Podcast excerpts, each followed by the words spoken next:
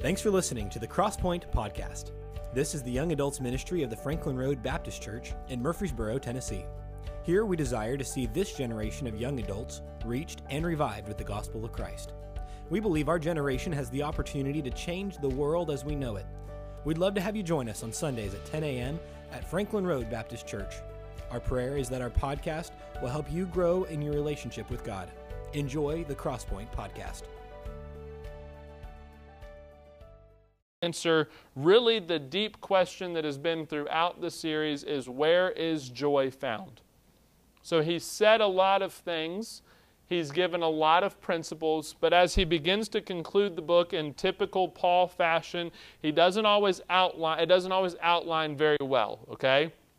When you read the end of an epistle that Paul wrote, the outlines kind of go away, and it's almost like he's just giving you bullet points like, here's this, here's this, here's this. And so this that chapter number four begins that, but we've I think we've got an outline to where we can make it cohesive and uh, hopefully be a help to you. And so we're going to be answering the question, where is joy actually found? So verse number one, the Bible says this, Therefore, my brethren, dearly beloved and longed for, my joy and crown. So stand fast in the Lord, my dearly beloved, my joy and crown. Those are very strong words. We'll, we'll come back to those. I beseech you, Euodias, and beseech Syntyche, that they be of the same mind in the Lord. And I entreat thee also, true yokefellow, Help those women which labored with me in the gospel, with Clement also, and with many other fellow laborers whose names are in the book of life. Rejoice in the Lord always, and again I say rejoice. Y'all want to sing? Okay, okay. Just wanted to make sure. Rejoice in the Lord always, and again I say rejoice. Let your moderation be known unto all men. The Lord is at hand. Be careful for nothing, but in everything, by prayer and supplication, with thanksgiving, let your request be made known unto God. That's some of my favorite verses here in these next two verses. And the peace of God, which passeth all understanding, shall keep your hearts and minds through Christ Jesus. Verse 6 and 7, if you have not memorized those and taken those to heart, I would encourage you to do so. Those are some of the most powerful verses in Scripture. We'll talk a little bit about them tonight, but we've also talked about them before in class and actually in a Wednesday night service as well says verse number 8 finally brethren whatsoever things are true whatsoever things are honest whatsoever things are just whatsoever things are pure whatsoever things are lovely whatsoever things are of good report if there be any virtue if there be any praise think on these things those things which ye have both learned and received and heard and seen in me do and the god of peace shall be with you the God of peace shall be with you. I want you to go back and look at verse number six. He says, Be careful for nothing, but in everything, by prayer and supplication, with thanksgiving, let your request be made known unto God. Where is joy found? There's a lot of different answers you can give to that. A lot of different biblical answers, I think, that would probably be accurate that you can give to that. But Paul really hones in on it. He closes this book with saying, Let me just give you some practical pointers on where you can find joy. So let's pray and let's ask God to help us. Dear Heavenly Father, Lord, I thank you for another opportunity to stand and teach your word. Lord, I, I know that uh, it's so easy to take it for granted, Lord. I know that I standing up here week in and week out uh, was something that we missed and that I missed during um, during quarantine and Lord during all the stuff that's happened in our world. And so God, we thank you just for the opportunity to be together, Lord, for the opportunity to look into your word. I pray that you'd help me as I teach it tonight. Lord, give me the words to say. Lord, give me the thoughts to say. Lord, help me to be able to pull this together so that it is applicable to the people in this room. Lord, I pray that you would be able to help us take it. And Lord, let your spirit work in our hearts and our lives to be able to apply it and learn from it. In your name we pray. Amen. I mentioned that where is joy found is a very broad question. Where is joy found? There's a lot of different answers. There's answers that we can give that would be spiritual, okay? Well, joy is found in serving Jesus, and you're absolutely right. Joy is found in doing God's will, and you're absolutely right. Joy is found in worship. Joy is found in Bible study. Joy is found in prayer. And there's a lot of different things that joy is found in. But he makes a statement in verse number seven that I want you to kind of catch on to, and then I want you to be able to see that this is really the crux of where joy is found. He says in verse number seven, And the peace of God, which passeth all understanding, shall keep your hearts and minds through Christ Jesus. And the peace of God. How many of you ever at Christmas time you've walked through the mall or you've walked maybe through I don't no one goes to the mall anymore. So you've walked through some maybe Christmas setup or maybe you've gone to see the lights down at Opryland and you see some of these banners or you see like these big bulbs that they have out that are decorations and they say love, joy, peace, hope. How many of you ever seen some of that stuff, right? Those are biblical words, aren't they? And it's funny that even as we have really commercialized Christmas, okay, that there are still things that creep into our Christmas traditions as simple as words, that there's love, joy, peace, hope. There's these just flowery words that we, so we would say, those come from Christ. Those come from the birth of Christ and accepting Jesus Christ as, as your Savior. And here's what I would propose to you is that when we talk about finding joy, our joy, which I, if you want to really give it a definition, it is an outward expression of what Christ is doing in us. Our joy, who we are, okay? How we exude happiness. Not a happiness that's based off of here, not a joy that's based off of what we have or what we don't have, but it's, it's an expression of who we are, what we're feeling at that point. But here's what I want to propose is that joy and finding it is found in what we believe about God in our heart. How we are currently feeling about our life and about God at that moment. Because here's what I've found the moments that I lack joy are normally ones to where, if I'm being honest, I've got some frustrations. The moments that I lack joy are normally the ones to where I've got some doubts, some things that I just can't figure out. The moments that I maybe lack joy are sometimes where I just don't understand. Maybe, I, maybe I'm lacking some clarity and some directions. That is the moment to where the joy seems to fade. But when my hope, and according to this verse, my peace is found in God, then here's what I would propose. If your peace is found in God, then your joy can be shown to others. And sometimes when our peace gets disrupted and it's like, I just don't really get it. This isn't how I planned it. I've got questions, I've got doubts, I've got frustrations. Those are the moments that when our little world gets shaken, when our peace gets shaken, then our joy gets shaken as well. And so we really want to look at really four different places that joy comes from. The first one is this that joy comes from serving alongside of others. Joy comes from serving alongside others. You say, okay, if my peace determines my joy, if the peace of God dictates how joyful I am to those around me, what do I do in the moments where that peace has been disrupted? What do I do in the moments where maybe I don't understand, where I do have doubts? Here's what I would suggest to you. Instead of focusing on what you can't figure out and instead of focusing on what you don't know, begin to focus on what you can do for someone else. Begin to That's weird. Oh, the kids are singing. I'm like so freaked out by that computer that it's not working. I'm just assuming that it's going to start doing weird stuff. So, anyways, okay, kids are singing. Um, that's so distracting now. All right. But in the moments where you maybe can't figure that out, where maybe you don't know what you're supposed to be doing, in that moment, it is important for you to say, okay, I'm not going to focus on what I don't know. I'm going to focus on what I do know. And here's what you know according to Jesus Christ and according to how he's exemplified and lived his life out is that you can serve others even at moments where you maybe don't understand it. You can serve someone else even at moments where maybe you don't know what's going on in your life, but you can be a help to someone else in their life. And when you get in the really the reins, when you get in the yoke with someone else that's doing the same thing, there is joy that comes from that. Now, your joy is, and we talked about this dynamic a little bit a couple of weeks ago, your joy is not based off of who is beside you. Well, look at that guy. I mean, I'm really glad that I get to serve alongside of you. Or look at that girl. Like, I'm really glad that, yes, let us please serve together. That's not what I'm talking about, okay? Because then when they move to another ministry, like, ah, I hate this ministry. I hate serving, right? They're gone, okay? That's not how that's supposed to work.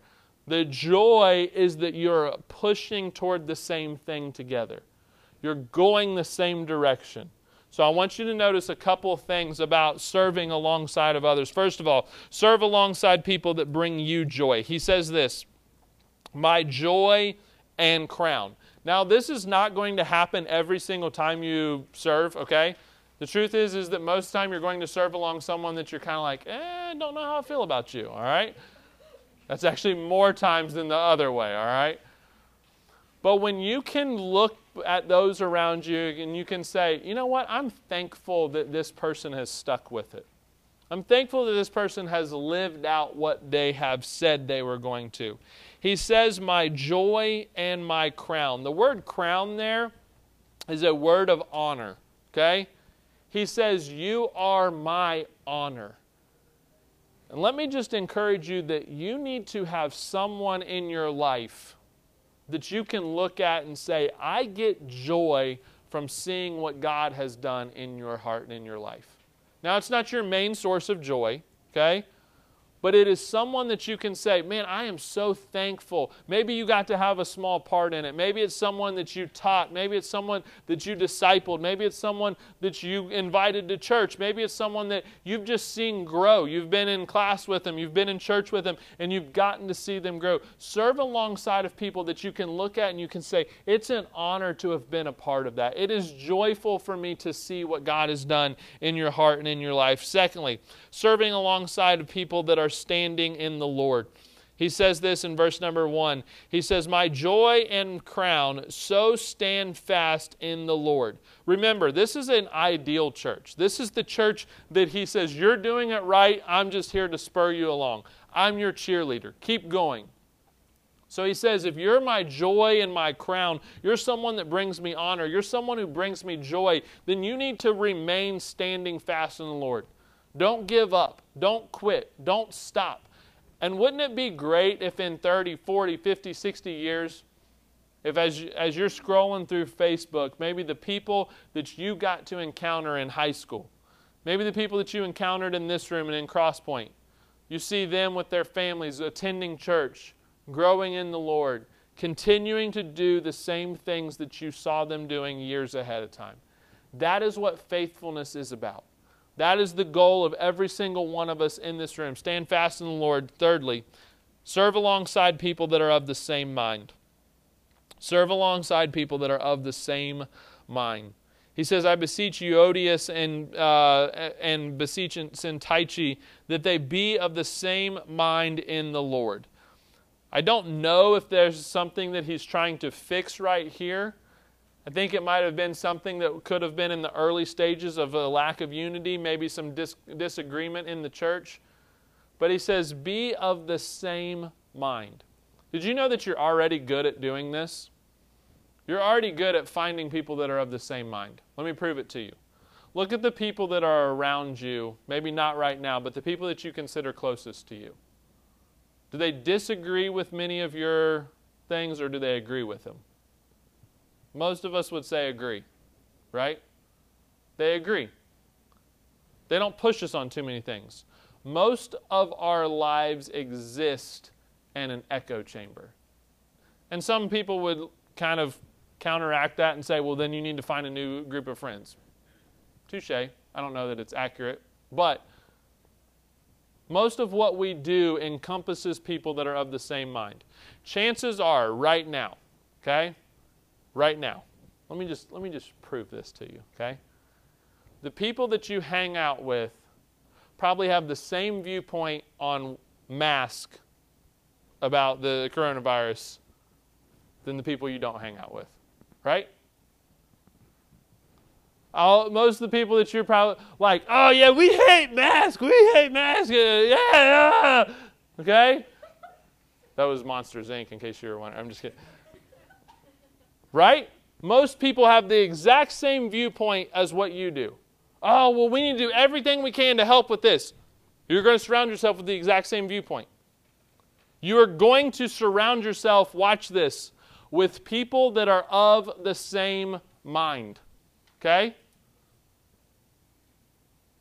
Chances are, if you absolutely love sports, you're not in the Facebook group people who hate sports. Okay? Like, yeah, I want to hang out with those guys.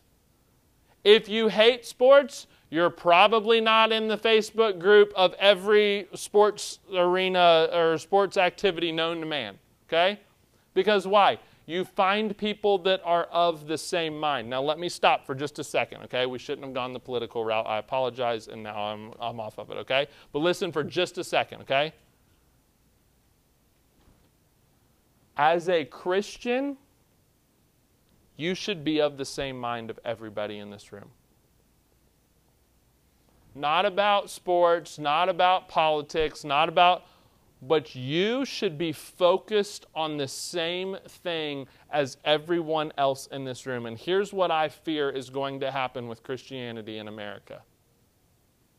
I don't think that most of the Christians in America and most of the Christians in the world are going to fall off the wagon because they fall into some deep, dark sin. I don't think that. I think that we, honestly, if I had my reason for it, I think we're too worried about our appearance to do that, okay? But here's what I do think I do think that Satan will divide the same mind and the unity of Christianity and the focus of Christianity by getting us off topic and divided on stuff that doesn't matter. Check Facebook of people over the age of 40 right now.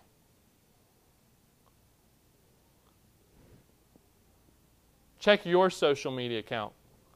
I had one of my friends that's a pastor actually tweeted today, and he said, Go look at your last three months of tweets. Based off of your three months, last three months of tweets, what have you been more focused on, God or the things going on in this world? And I don't think that Satan is going to come in and be like, well, if I can only get every Christian in, in America to, to start smoking marijuana and start, like, start getting involved in deep, dark sin and start. No, I don't think he's going to do that. I think what he's going to do is get Christians to get ticked off at other Christians and start talking about the stuff that doesn't matter rather than the stuff that does. And here's what I look at when I see this world, okay? And you'll have to forgive me, this is probably my hobby horse. I don't even know if it goes with Philippians, but get over it because I'm the one talking, all right? we will talk more about stuff that does not send people to heaven than we will talk about people that, uh, about getting someone to heaven. Most of us, me included, have talked more about what is going on and what we think is actually happening and our conspiracy theories and, and well, the, someone said this. And so we've talked more about that since March than we have talked about how can we use this to see people saved. And I'll be honest with you, I have a major problem with that. With when I do it too. Okay? I'm not throwing stones that I'm not willing to catch myself. Because what I think that we are seeing right now is God giving us another shot at revival at, uh, is God giving us another shot to say, hey, this world's getting bad, get your life in order? But we've gotten so caught up in, well, this is wrong and this is wrong, and I'm going to fight for this and I'm going to fight against this and I'm going to say this, and, I'm, and we're outspoken about everything except for Christ. We're outspoken about everything except for what could actually change someone's heart. We're outspoken about everything that, uh, that doesn't matter in light of eternity then what does? And here's what he says brings joy. I knew I was going to get back to it. Here's what he says brings joy. He says, serving alongside of people that have the same mind. And if you recognize in your life, you've already done that. So why not do it with what matters? Why not take the group of friends that you have that love sports, okay? And say, hey, let's go to a sports event and share the gospel. What a great idea, okay? I know of a pastor who was a former um, football player, And every place that he's pastored, he's gotten involved in the public schools as a coach, and he gets to share the gospel. He's become really their chaplain for every public school that he's ever been to. That is him recognizing that it's not about sports, okay? It's about being a part of God's mind and God's plan. We spent too much time on that. Let's move on. Serving along people alongside people that are focused on the gospel. He says, I entreat thee also, true yoke fellow, help those women which labored with me in the gospel. Those women which labored with me in the gospel. Sometimes I wonder about what people would say about us. If they came and they, they served at our church, they served in our class for five years, okay? Served in our class maybe for a year. Let's even go less.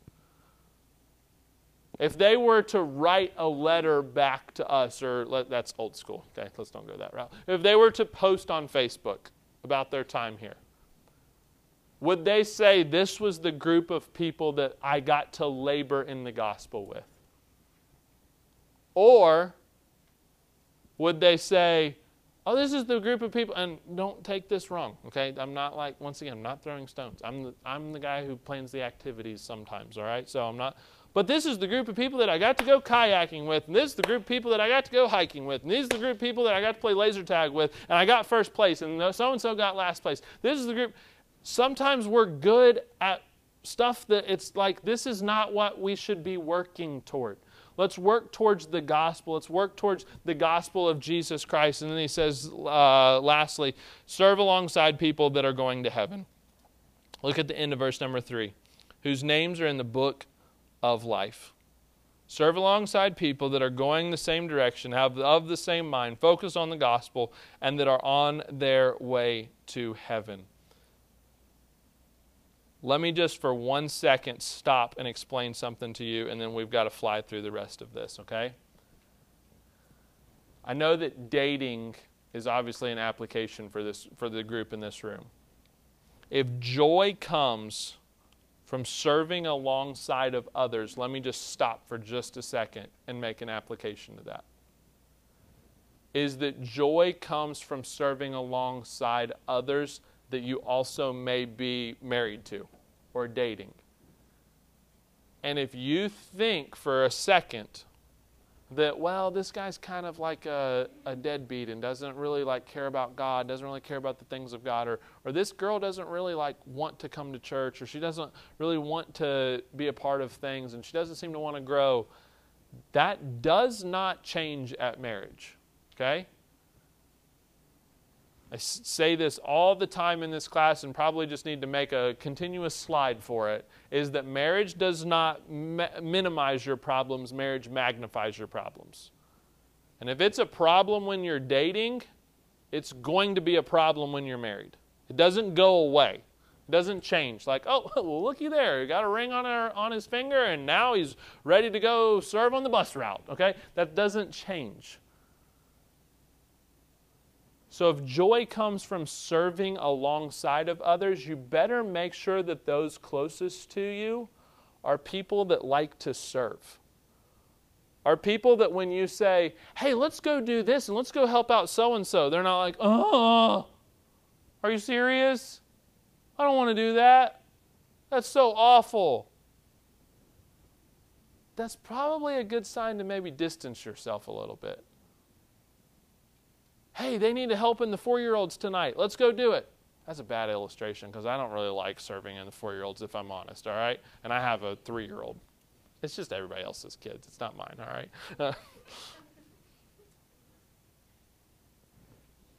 but if there's not a heart to serve, if there's not a desire to do more for God, that might not be a source of joy for you 20, 30 years down the road. So take that into consideration. So, so joy comes from serving alongside of others. Secondly, joy comes from awareness. You say, where do you get that? Look at verse number four. Rejoice in the Lord always, and again I say, rejoice. Let your moderation be known to all men. The Lord is at hand. Someone want to remind me where this is being written from? Jail. And he says, Rejoice in the Lord sometimes, Rejoice in the Lord always. Rejoice in the Lord only when it's convenient? Nope. Rejoice in the Lord only when you have something to rejoice about? Nope. Rejoice in the Lord always. And again, I say rejoice. And here's the sad truth about most Christians, not most Christians, some Christians, we'll go with that. Is that for some Christians, they cannot remember the last thing they rejoiced in. And thank you, God, for that opportunity you gave me. Lord, thank you for working this out. Lord, thank you for guiding me to this place. Lord, thank you for this moment or this opportunity. Lord, thank you for that. Most of us, we live out our days having sung the song, Rejoice in the Lord always, and again I say rejoice, and never stopping to give joy and praise back to God. To me, that is a simple lack of self awareness, of spiritual awareness of where we're at. So, what are some things that we should be aware of? If joy comes from awareness, then what can we look at and say, okay, this is where I, I can get some joy? First of all, an awareness of your rejoicing found in verse number four. Rejoice in the Lord. Secondly, an awareness of your consistency. How often? Always. Man, gotten a wreck on my way to work. That is discouraging. Well, nothing to rejoice about today. No, Lord, don't know why, but I'm thankful that you led me to this point. That's not how most of us live, is it? That's not, that's not how I would respond, okay? Like, are you serious? I got to be on the phone for 30 minutes now because I got to call in this wreck, and then I've got to go talk to so and so, and I've got, and then I've got to be without this car. That's not the way we typically respond to negative things. So, what is your consistency in rejoicing? When you go through something difficult, is there a grounds for rejoicing? When you go through something positive, do you rejoice? Okay? Thirdly, an awareness not only of your rejoicing and of your consistency, but an awareness of your obedience. Verse number four, while we have sung it all of our lives, is actually a command when you think about it.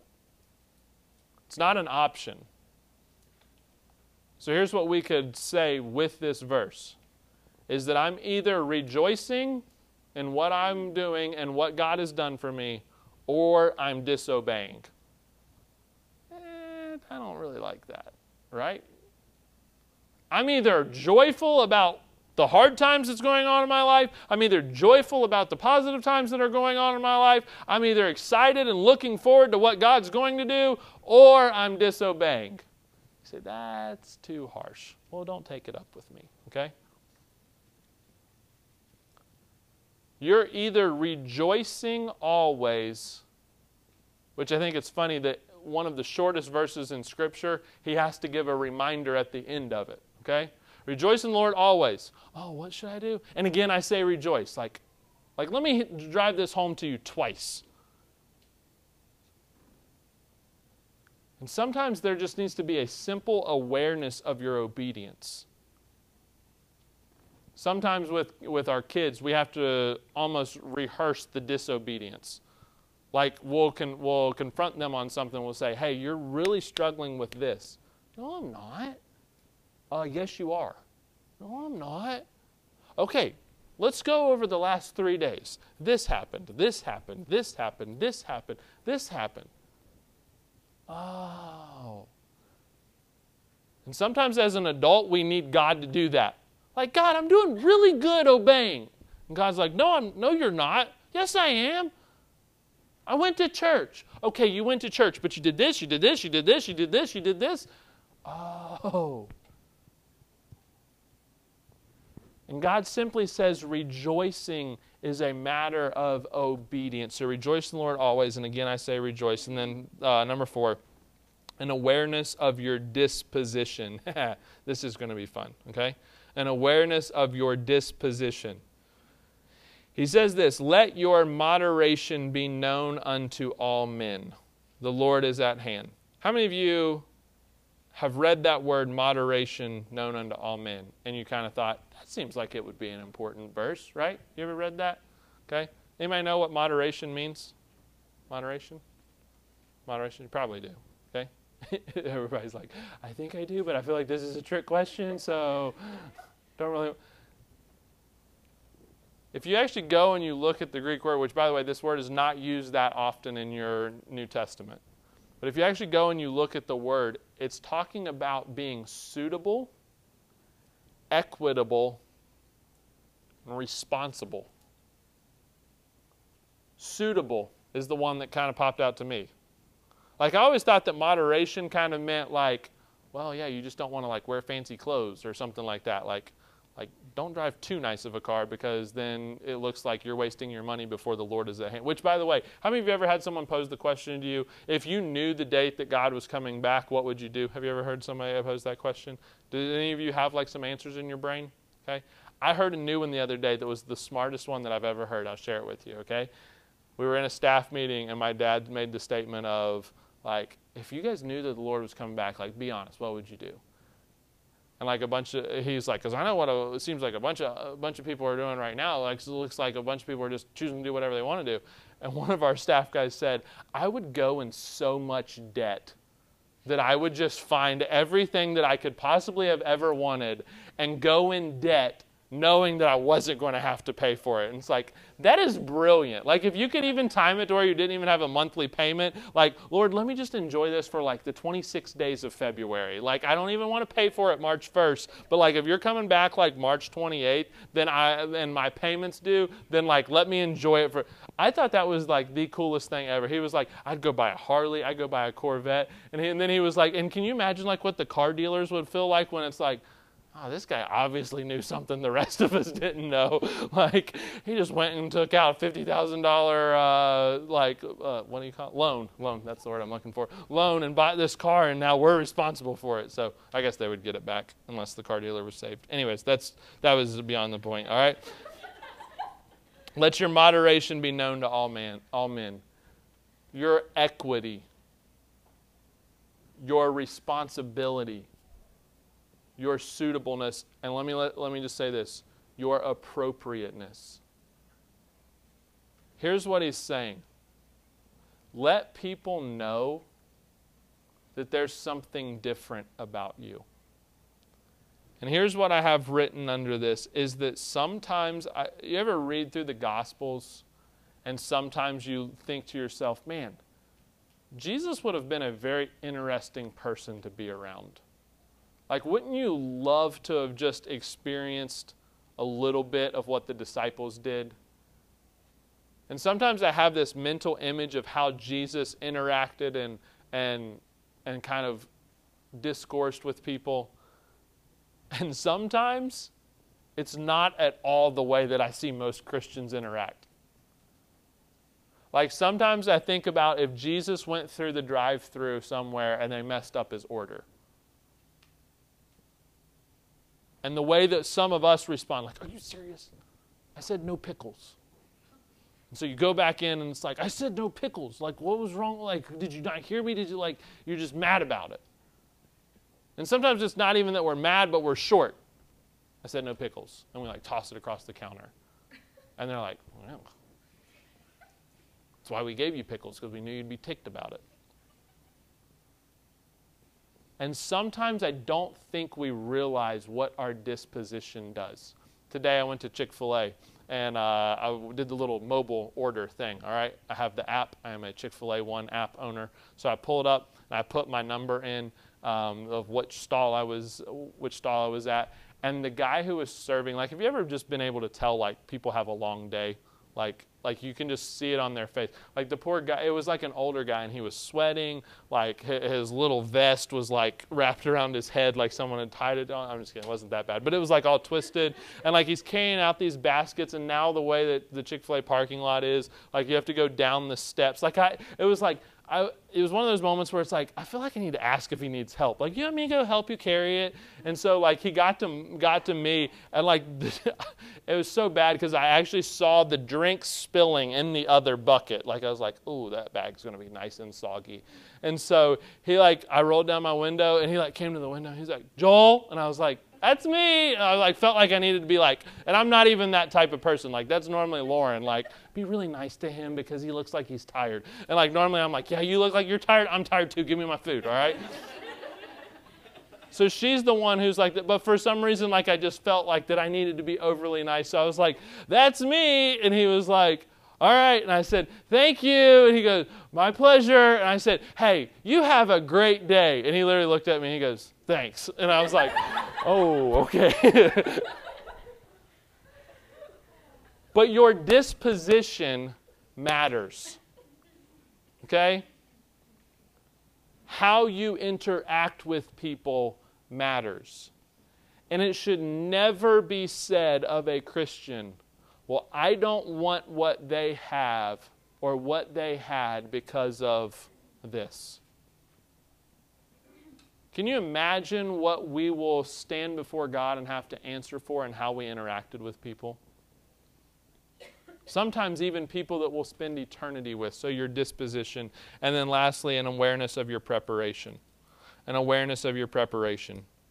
He says, The Lord is at hand.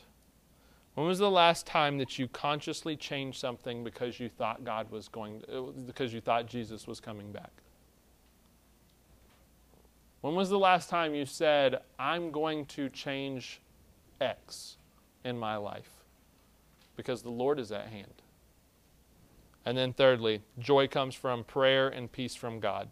Joy comes from prayer and peace from God. These are my favorite verses. We're going to fly through just a couple of questions straight out of these verses. I would encourage you to go back and maybe find some of the notes from um, other lessons we've done on these verses. I, I think that um, I preached a sermon in a Wednesday night that also goes through these verses uh, in the main service. But let me ask you just a couple of questions. That first phrase there says, be careful for nothing. That word careful is anxiety. Be anxious for nothing. Say, how in the world do I do that? So, first question is, what are you anxious about? What are you anxious about? So, if you're not supposed to be anxious for anything, you're not supposed to be worked up over anything, how do you do that? So, here's, the, here's kind of the way that we respond to it. What are you praying about? What are you praying about? He says, But in everything. Lord, I'm worked up over this. Well, guess what? That qualifies as everything, so you better take it to the Lord in prayer. Lord, I don't know what you're trying to do with this relationship. Well, guess what? That classifies as everything, so you better take it to the Lord in prayer. Lord, I don't know what you're trying to do with my education or do with my finances or do in my family or do whatever it may be. Lord, I don't understand this. So, guess what? Take it to the Lord in prayer. So, what are you praying about? Thirdly, what are you asking God about? You say that's the same thing. No, it's not. Look at the verse. He says, But in everything by prayer. Prayer is prayer, okay? Doesn't get much more simple than that. Supplication gives really a means and a form of begging. Lord, this is what I'm asking you for. Lord, I can't move on. Lord, I am seeking you. I am asking you. I am begging you for this. But then notice, fourthly, not only what are you asking God about, but what are you thanking God for? I wonder what would change in our hearts and in our lives if we begun to if we began to thank God for the hard things in our life that drew us closer to him. Lord, today was hard. But I'm thankful that it caused me to pray more. Lord, I don't get this situation. But Lord, you're using it in me, and I'm going to thank you for it. What are you thanking God for? And then number five, what are you letting God handle? God handle. Hey, Crosspoint, we had a little bit of technical difficulties there on this lesson but we thought that the remaining content was important enough to go ahead and make another video to tack on to our original lesson that was taught here in class. And so we're in Philippians chapter number four. We were concluding really the thought of what are you letting God handle out of verse number six. And when we talk about our prayer life and how our prayer life brings us joy because it's what brings us peace, here's what we're basically saying. There's a word in there in verse number six that says, by prayer and supplication with thanksgiving, let your requests be made known unto God. Your prayer life is you giving God permission to handle your problems. A lot of times we assume that we are the ones that are handling our own problems, but it's really just a matter of surrender. And prayer is surrendering your problems, whatever's going on in your life, maybe something that's going on in your family, maybe something that's going on in your relationships. Prayer is you allowing God or giving God permission to handle that. So, what are you letting God handle? Or if you wanted to even rephrase it like this, what are you trying to handle that you need to let God handle? But then, lastly, under uh, this thought from verses 6 and 7, is what are you being kept by? Verse number seven says this And the peace of God, which passeth all understanding, shall keep your hearts and minds through Christ Jesus.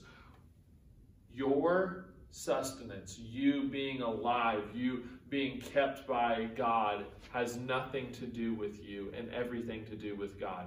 A lot of times we like to believe that we're the ones who's keeping ourselves alive. We're the ones who's sustaining ourselves. When we understand that the Bible teaches us that God is our sustainer, He's the one who put breath in our lungs to make us a living soul, but He is also the one who puts breath in our lungs every single morning that we wake up. And if it were not for God, we would not be keeping ourselves at all. And so when we look at verse number seven, it says, Shall keep your hearts and minds. You are not the only stabilizer and sustainer of your heart and mind. Yes, you have maybe some impact on it, but you need to let God be the sustainer of your heart and mind. And that only comes as you begin to find the peace of God, which passeth all understanding, which, according to verse number six, is done through prayer. And so we're talking about how the joy comes from peace and joy comes from our prayer life, or peace comes from that prayer life. And so I want to conclude with one more thought from verses 8 and 9 is that joy also comes from what we think and how we live. What we think and how we live. You'll see this in verses 8 and 9. He says, Finally, my brethren, whatsoever things are true, whatsoever things are honest, whatsoever things are just, whatsoever things are pure, whatsoever things are lovely, whatsoever things are of good report, if there be any virtue, if there be any praise, think on these things. Those things which you have both learned and received and heard and seen in me, do. And the God of peace shall be with you. Joy comes from what we think and how we live. Verse number eight is probably one of the most familiar verses when we refer to how we think about God and what we should be spending our time thinking about. And here's the sad truth is that most of us lack joy not because of maybe some external crisis or some type of situation that's going on in our life. Most of us lack joy simply because of what we think about.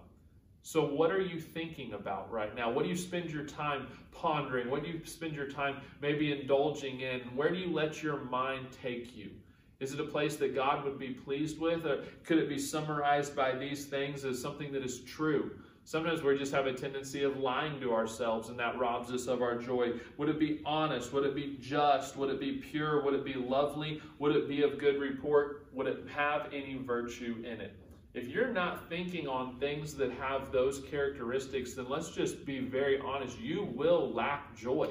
You will lack the joy that comes from God because you haven't spent any time thinking about things that are of God. Because all the things that are of God have those characteristics. And so, what are you thinking about? And then lastly is this out of verse number nine How are you living? You see, Paul knew that it was not just enough to have a prayer life, to find the peace of God, to focus on what you were thinking on, to focus on who you were spending time with, but he wanted you to live it out as well. And he wanted this church to live it out. So he says this in verse number nine. He says, Those things which you have both learned and received. So now he's talking about this is what I've taught you. This is what maybe some of your leaders have taught you. You've received them, you've accepted them, and heard and seen in me. Not only what you've been taught, but what you've heard, now what you've seen, maybe what you've seen exemplified. What should you do with those things? He says, Do. You should act upon it. And the God of peace shall be with you. We introduced this lesson as kind of being what the whole series has been about about where is joy found and here's what we have come to the conclusion from with these verses is that joy is found in your proximity to God. Joy is found as you begin to live out the Christian life. Joy is found when you begin to experience the peace that can only come from God. Where is that found? That joy is found in serving alongside of others. That joy is found in an awareness of what God is doing in your life and how good He has been to you. That joy is found through prayer and through peace that can come from God. And then that joy is found in what you spend your time thinking about and how you spend your time living that out. So let me encourage you. Stop trying to find your joy in all of the wrong places. Stop trying to find your joy in maybe the friendships that you have outside of maybe ones that God has for you. Stop finding your joy in an awareness of what this world has to offer. Stop finding your joy in who else you can go and talk to, and start finding your joy and peace in God. How do you do that? You begin by what you think about. And what you think about will eventually be what you talk about. And what you talk about will eventually be what you begin to live out. And so let's spend all of our days on this earth not seeking joy that is temporary that comes from this world, but joy that can be found in serving alongside others in ministry, joy that can be found in awareness of just how good God has been to us, joy that can be found through prayer and the peace that comes from prayer, but joy that can be found in thinking about things that are pleasing to God and then living those things out. Thanks for watching. Sorry for the technical difficulties. We're working on it, but hopefully you enjoyed lesson number nine in this series on finding joy. Have a good day. Thanks for listening. If this lesson is helpful to you, feel free to share it with someone else or let us know by emailing us at crosspoint at franklinroad.org. You can also check us out at FRBC underscore crosspoint on Instagram and Twitter. We look forward to connecting with you again soon.